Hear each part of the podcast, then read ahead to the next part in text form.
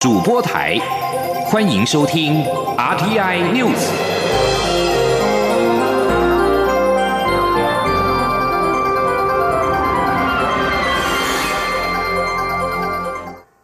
各位好，我是主播王玉伟，欢迎收听这节央广主播台提供给您的 RTN News。今天是二零二一年四月一号，新闻首先带您关注国际焦点。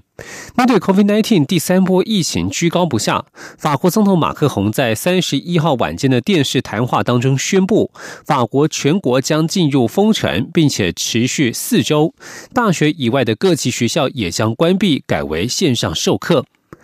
马克宏昨天晚间在总统府艾里塞宫的演说当中，企图动之以情，呼吁民众再更努力一些，以保护病人与孩童。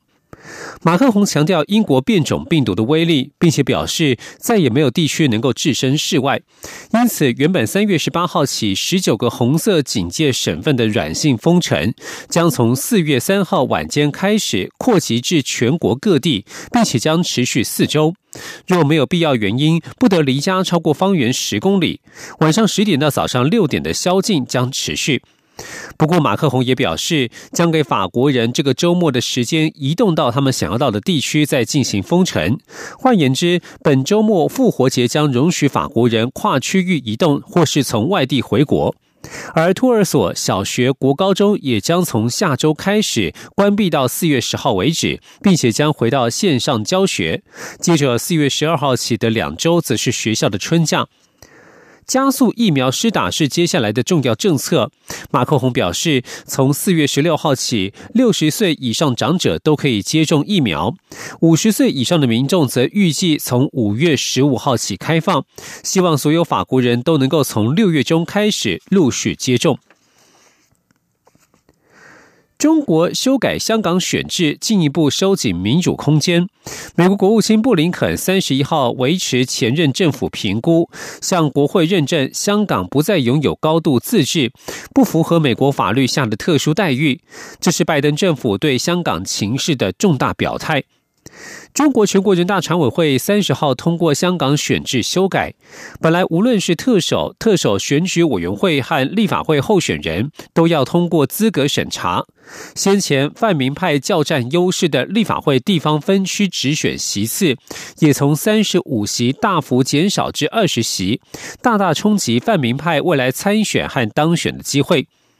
北京修改香港选制隔天，美国国务卿布林肯在三十一号随即公布香港政策法年度报告，向国会认证香港自治情况不符合美国法律下的特殊待遇。布林肯透过声明表示，过去一年来，中共持续破坏香港的高度自治，违背其在中英联合声明与香港基本法下的义务。他特别点出，中国去年六月底实施港区国安法，严重损害香港人民的权利与自由。布林肯强调，他致力于持续与美国国会各国盟友合作，与香港人民站在一起，对抗中共恶劣政策与行径。如国务院在十六号所发布的更新版《香港自治法》报告所展现的，美国会让相关人士为自身的作为承担后果。去年五月二十七号，时任美国国务卿蓬佩奥在中国全国人大预定审议港区国安法授权立法决定前夕，向国会认证香港不再拥有高度自治，不符合美国法律所给予的特殊待遇。这是美国首次做出类似的认定。而美方后续多次对中港官员寄出制裁，但由于北京打压香港力道不减反增，美国总统拜登政府在一月二十号上任之后，持续关切香港情势。继续将焦点转回到国内，来关注国内的防疫工作。A Z 疫苗扩大接种，中央流行疫情指挥中心指挥官陈时中在三十一号宣布，从四月六号开始开放第一顺位四十二点九万名医事人员都可以施打，接种医院也由八十七家增加为一百零三家。前天央广记者郑祥云、刘品熙的采访报道。A Z 疫苗自二十二号开打至今第十天，只有一万两千六百零五名医护人员接种，施打速度慢。疫情指挥中心指挥官陈时中三十一号下午在疫情记者会中宣布，自四月六号起，开放所有第一类医事人员接种，包括医疗院所非医事人员，如志工等。以及药局的药师、集中检疫所人员等，共四十二万九千八百五十七人接种的院所，也由目前的八十七家增加为一百零三家。经过这段时间的试打，在到今天为止，大概打了一呃一万两千人左右。好，那我们现在开放第呃等于是第一类医是人员的哈，第三类哈，这边有七万六千人那。然后应变医院、责任医院、其他的医的医院、诊所、其他医师机构指定的人员，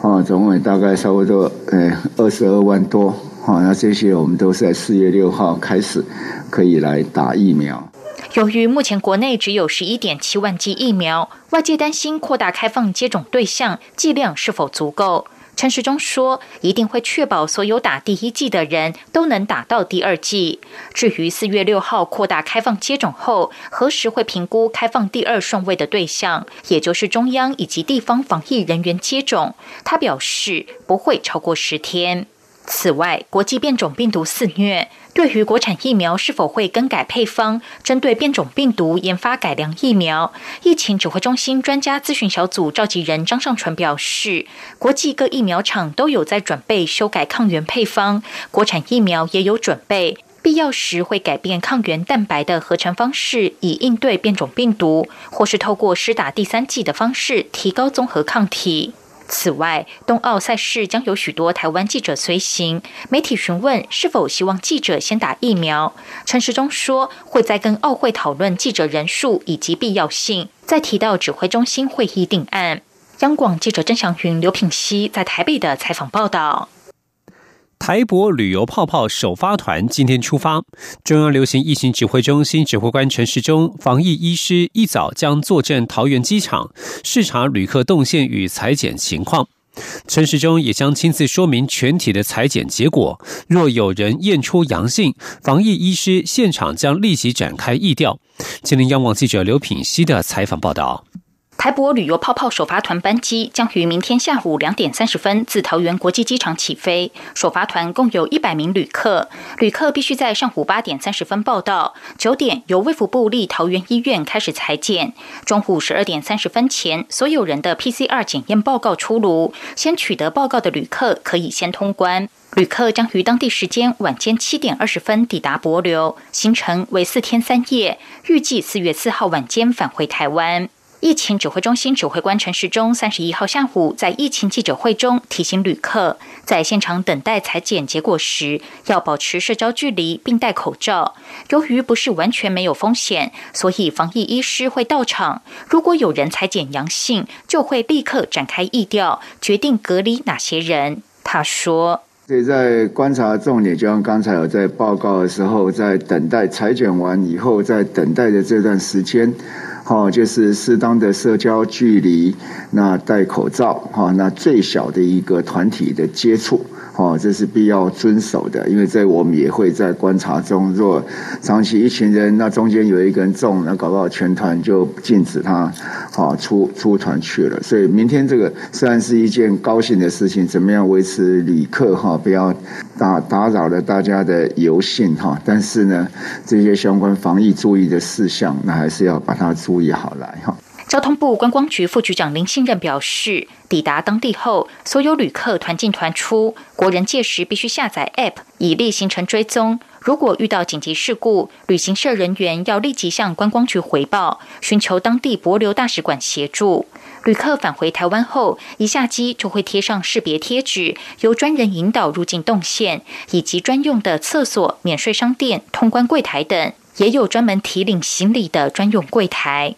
对于跟其他国家的旅游泡泡推动进度，林信任说，针对越南，双方去年已经展开局长级双边会谈，在疫情许可的状况下，双方都非常乐于推动。至于新加坡，该国已经在去年十二月对台湾单向开放泡泡，后续也会依照疫情的发展，持续严厉推动台新旅游泡泡。至于时间点，则需根据疫情做滚动式检讨。央广记者刘聘熙在台北的采访报道。继续关注国内政坛焦点。中天新闻自五十二台下架三个多月之后，国家通讯传播委员会 NCC 终于在三十一号通过包括中嘉集团在内的一十五家系统业者的申请，改由华视入主。不过，NCC 委员会也决议，华氏到会陈述的意见，包括财务规划、人力配置以及自律内控机制，将作为 NCC 对华氏的行政指导，要求华氏必须落实在营运计划当中。前天央广记者吴立军的采访报道。NCC 委员会三十一号核定中嘉集团旗下十二家有线电视系统业者以及南国有线电视申请以华视新闻资讯台新增频道至第五十二台，同时核准联为宝福系统业者申请将华视新闻资讯台由第一百三十台移频到第五十二台，并由免费频道改为基本频道。总计全台六十四家系统业者，终于有十五家，总计一百二十四点五万收视户的五十二台不再是空屏。NCC 发言人翁博宗表示，NCC 委员会是依据有线广播电视法定出的四项原则，审酌是否有益市场竞争、消费者权益、频道内容多样性以及其他公共利益，同时参考。考地方政府意见后，再针对利害关系人华氏日前到会陈述的意见，包括财务规划、人力配置以及自律内控机制，作为 NCC 对华氏的行政指导，要求华氏需落实在营运计划中。翁博宗说：“但是我们也会对利害关系人到会陈述的意见跟承诺，做成要对华氏行政指导要。”求他落实在他的营运计划，在财务方面，他是有讲到要增加广告收入、新媒体的收入，也要争取公部门的澳元。智力内控的部分，他有引进了外部公平人的制度，也签订了新闻编辑室公约哦。第三个人力部分，华视现在应该是有一百六十几位同仁，但是他第一年会增加一百九十七人未来三年会增加到四百人。NCC 也指出，未来华视。将争取公共电视基金或文化部等公部门的澳元，同时规划在二零二三年转亏为盈，并承诺未来新闻直播将由现行每天十一小时即时新闻逐步扩大到十六小时。至于正式上架的时间，则需等 NCC 确认会议记录后，大约下周正式发文给系统业者。业者收文后，则需以跑马灯预告五天才能正式上线。中央广播电台记者吴丽君在台北采访报道。NCC 正式通过华视新闻资讯台上架五十二频道。NCC 同时也要求华视签订新闻编辑室公约，三年内必须扩编，并且递交营运变更计划。对此，华视总经理庄丰嘉强调，公广集团与他台的差异就是不为老板财团服务，全数基于公共价值，更与本身利益无关。而国民党则表示，NCC 明显政治考量独后华视，应该向民众完整清楚的交代华视出现的原因。英国广播公司新闻网在三十一号表示，援助中国记者沙磊已经调派台湾。沙磊表示，最近中国当局对 BBC 展开猛烈文宣攻势，甚至针对他个人，令他深感危险而选择离开。近年有越来越多外国媒体驻中国的媒体记者不堪中国当局的压力而撤点，或是改派驻他国。沙磊和妻子莫瑞是新一批离开的外国记者。莫瑞是爱尔兰广播公司派驻中国的记者。中国与 BBC 近来交恶。中国先前批评 BBC 指控北京侵犯新疆维吾尔族人权的报道毫无根据。中国上个月更将英国广播公司世界新闻频道禁播，而英国通讯管理局在二月撤销中国环球电视网的执照，又基于英国人被迫认罪的影片和有关香港的报道，开罚二十二万五千英镑（约新台币八百八十万元）的罚款，都让 BBC 在中国的压力倍增。沙磊接受 BBC 广播节目访问时表示，中方威胁要采取法律行动，试图拍摄时也会受到监控、阻碍和骚扰。他和 BBC 都认为继续下去太过危险，他们选择落脚台湾。沙磊表示，许多外媒记者都选择前往享有更多媒体自由的台湾。根据英国电讯报报道，中国官媒这个月稍早称，有多人正准备针对新疆人权议题的报道提告 BBC。虽然不清楚诉讼的规模，但是在中国涉及进行中的诉讼，相关人士将被禁止离境。这里是中央广播电台。是阳光，翅膀打开了世界之窗；是阳光，翅膀环绕着地球飞翔。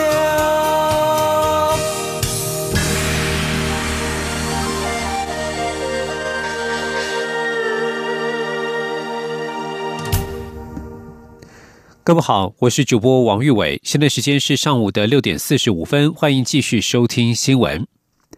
民进党宪政改革小组在三十一号举行首次会议，蔡英文总统特别到场致意，并且发表会前谈话。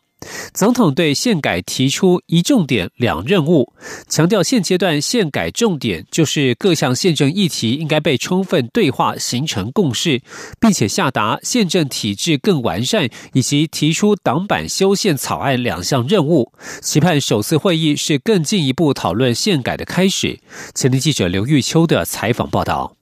民进党中常会通过成立宪政改革小组，邀请府院党及学者专家代表共同参与，并在三十一号召开首次会议。蔡英文总统特别到场致意，并发表会前谈话。民进党发言人谢佩芬转述蔡总统在宪政改革会议中的谈话，指出宪改是国家大事，随着立法院成立修宪委员会，所有攸关政府制度、人民权利的各项宪改议题，就应该被充分对话，形成共识。这是现阶段宪政改革的重点。蔡总统并在会中对宪改小组下达两项重要的任务，包括让宪政体制更加完善，以及提出党版修宪案。谢佩芬转述说：“身为执政党，在执政过程中，对政府体制的运作累积了许多的经验。”因此，我们更要负起责任，提出自己的版本，务实回应人民对于国家体制优化、民主深化和人权保障的期待。总统说，修宪是朝野各党、公民社会的共同期待。成立宪改小组，就是希望能够透过广泛咨询，让各方意见领袖、立院各种提案版本能够被综合成符合民进党的理念，也得到社会广泛支持的党版意见，进而提供中央党部、立院党团。作为党版草案的基础，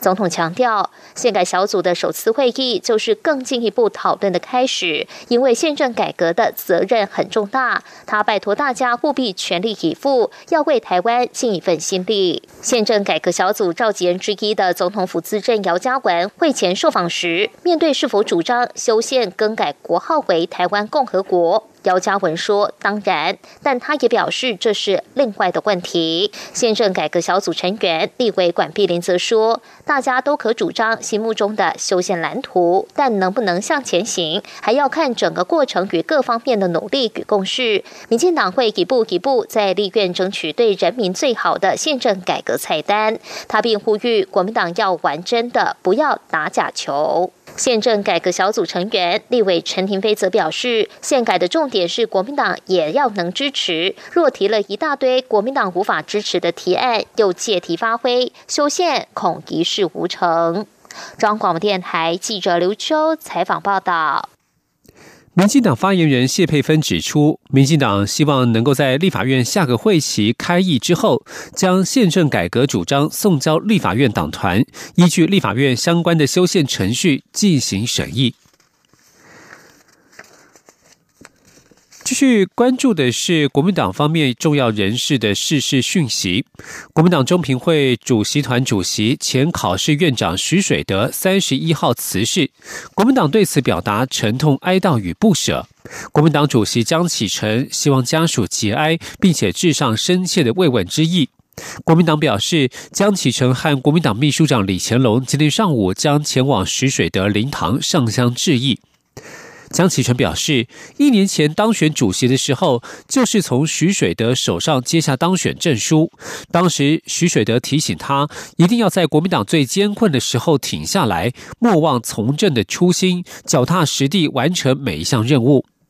国民党表示，徐水德一生忠党爱国，历任党内要职以及国家多项重要公职，也曾经担任高雄市长与台北市长，行政历练丰富，在其岗位上恪尽职守，尽心履职，为国家政务发展奉献许多心力。国民党将尽力协助家属办理徐水德的治伤事宜。继续要关注的是司法焦点。桃园地检署侦办调查局航机站遗失毒品案，在徐姓调查官家中搜获不明财产，并且声押获准。法务部长蔡清祥三十一号受访时表示，调查局在检讨改善现行赃证物保管制度。他并且指出，台中地检署试办以无线射频识别系统来管理赃证物，如果成效良好，将推展到所有检察及调查机关。前的记者欧阳梦平的采访报道。调查局行业处基隆站遗失毒品安非他命六点五公斤，经桃园地检署指挥侦办，在时任航机站机动组长徐素良住处等地搜出了与收入显不相当的金额、名牌包、名表以及进口汽车等。承办检察官认为，徐素良及其妻子涉犯贪污治罪条例的财产来源不明罪，罪嫌重大，而且有串证之余，向桃园地方法院申请羁押禁见获准。法务部长蔡清祥今天下午与媒体查叙时被问到此事，他表示。个案不会送到法务部，所以他不清楚到底搜出多少金额。但此案发生后，调查局及检察机关都积极侦办，才有今天的突破。蔡清祥指出，除了案件的侦办外，调查局也检讨改善现有的赃证物保管制度。目前只对一二级毒品管理比较严密，必须送到调查局毒品库保管。其他毒品因为数量庞大，无法集中管理。未来针对这部分，也要有一套。完整的管理程序，另外也希望利用科技设备加强赃证物的控管。他说：“包括检察机关、调查机关啊，对于所有的赃证物啊，应该要做一个严加的嗯控管啊。那我们也呃要利用现代的科技啊，像我们也在台中地检署也有示范用 RFID 的啊这种呃科技的设备啊来做啊枪。”弹、毒品还有贵重物品的啊赃证物的管理，那我想，那示范的结果成效良好，我们会推展到所有的检查调查机关。至于未来要如何预防内鬼监守自盗，蔡清祥表示，调查局有督察处，也有政风单位，会双管齐下，对于同仁的品操及办案程序都会严加督导。中央广播电台记者欧阳梦平在台北采访报道。关系缅甸的政局，缅甸军方发动政变以来，对于反抗政变、争取民主的人民，以越来越残暴的武力手段镇压，造成至少五百人死亡。军方对人民的杀戮已经引发国际强烈谴责。然而，除了谴责之外，国际社会应该更应该以实际行动协助缅甸恢复民主。请听以下的专题报道。一起。听世界，欢迎来到一起听世界，请听一下中央广播电台的国际专题报道。今天的国际专题要为您报道的是：缅甸人民争民主不停歇，军政府杀戮需要国际以行动来终结。缅甸军方从二月一号发动政变至今，反对政变的抗议民众在全国各地的示威抗议活动一波接一波，未曾停歇。而军方的武力镇压行动也更加残暴。在三月二十七号缅甸军人节的这一天，更爆发了缅甸自政变以来最严重的军民冲突，超过一百名反政变示威群众在这一天遇害，也成为政变以来最血腥的一天，与军方当天不断残杀人民形成强烈的对比。三月二十七号，缅甸军政府在首都奈比多不但举行了大规模的阅兵典礼。根据英国广播公司 BBC 的报道，军政府领导人敏昂莱与军方高层当天晚上更是开趴庆祝。讽刺的是，缅甸军人节是为了纪念缅甸国父翁山将军在二战时期起义反抗日本占领。但翁山将军的女儿，缅甸民选领袖、现年七十五岁的翁山书记，在被军方罢黜并逮捕之后，只有在三月初一次视讯庭讯中露面，之后未曾再出现。目前，缅甸军政府对人民的打压没有任何手软迹象。军政府领导人敏昂莱在阅兵典礼上继续强调国家稳定的重要性超过一切。敏昂莱说：“这是不可接受的，利用恐怖主义来推动主张，这些会对国家稳定和社会安全带来伤害。”不仅如此，在谈到民主时，米昂莱还以纪律作为他认定民主的条件。米昂来说：“我们想要的民主会变成无纪律的民主，如果他们不尊重而且违反法律的话。”对于缅甸人民遭到军方杀入的情况，人权团体表示担忧。缅甸人权运动者丁茂队表示：“So of course.” They, they are the killing not only the people, they are the killing the elderly, they are the killing the disabled people, they are the killing the people who are the underage. Even they cannot speak well in that. Two days, we can witness it that five years and seven years old children are killed in the grounds. 在军方的血腥镇压下，缅甸的死亡人数已经五百人，全国各地更有多场葬礼进行。人们纷纷为这些争取民主但不幸遭军政府暴力残害的人们表达敬意与哀悼。缅甸北部的克钦邦，一名三十六岁女子在三月二十七号的镇压中遭到枪击身亡，当地有大批民众参加了她的葬礼，人们高举着象征反对政变的三指手势。向死者致敬。对缅甸政变，包括美国在内，多个西方国家虽已对缅甸军事领袖及军事实体实施制裁，但效果有限。针对三月二十七号的血腥镇压，包括美国、英国、澳洲、德国、日本、韩国等共十二个国家的国防部长，在事发后的第二天发表了联合声明，强烈谴责缅甸军方对自己人民的残忍暴力。美国总统拜登沉痛表示，这起杀入非常骇人听闻。美国也在三月二十九号宣布停止与缅甸的贸易协定，全面终止与缅甸的所有贸易往来，直到恢复民主。白宫发言人沙奇说：“Today, USTR announced uh, the suspension of all U.S. engagement with Burma under the 2013 Trade and Investment Framework Agreement, effective immediately.” The suspension will remain in effect until the return of democratically elected government. Additionally, the sanctions on military owned holding companies, MEC and MEHL, were, we announced last week are the most significant action since the February 1st coup to impose costs on the military regime.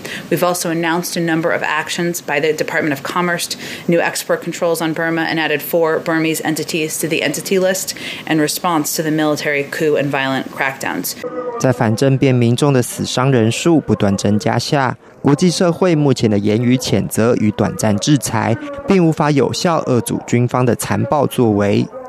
民权人士已大声疾呼，国际社会应采取更多有效的具体行动。丁茂队说：“That is man justice. That is a brutalities. That is a massacre. Why UN stay waiting for anything? We call it that. How many dead bodies UN need to take action on those issues? Right now, we hoping the international society do not silent, but taking speak out is not enough for us. We need real assistance.” 缅甸政变后，军方的暴力屠杀至今看不到终结，缅甸人民争取民主的行动也不会停歇。缅甸的和平与民主需要国际社会更多的实际作为与介入。以上专题由郑景茂编辑播报，谢谢收听。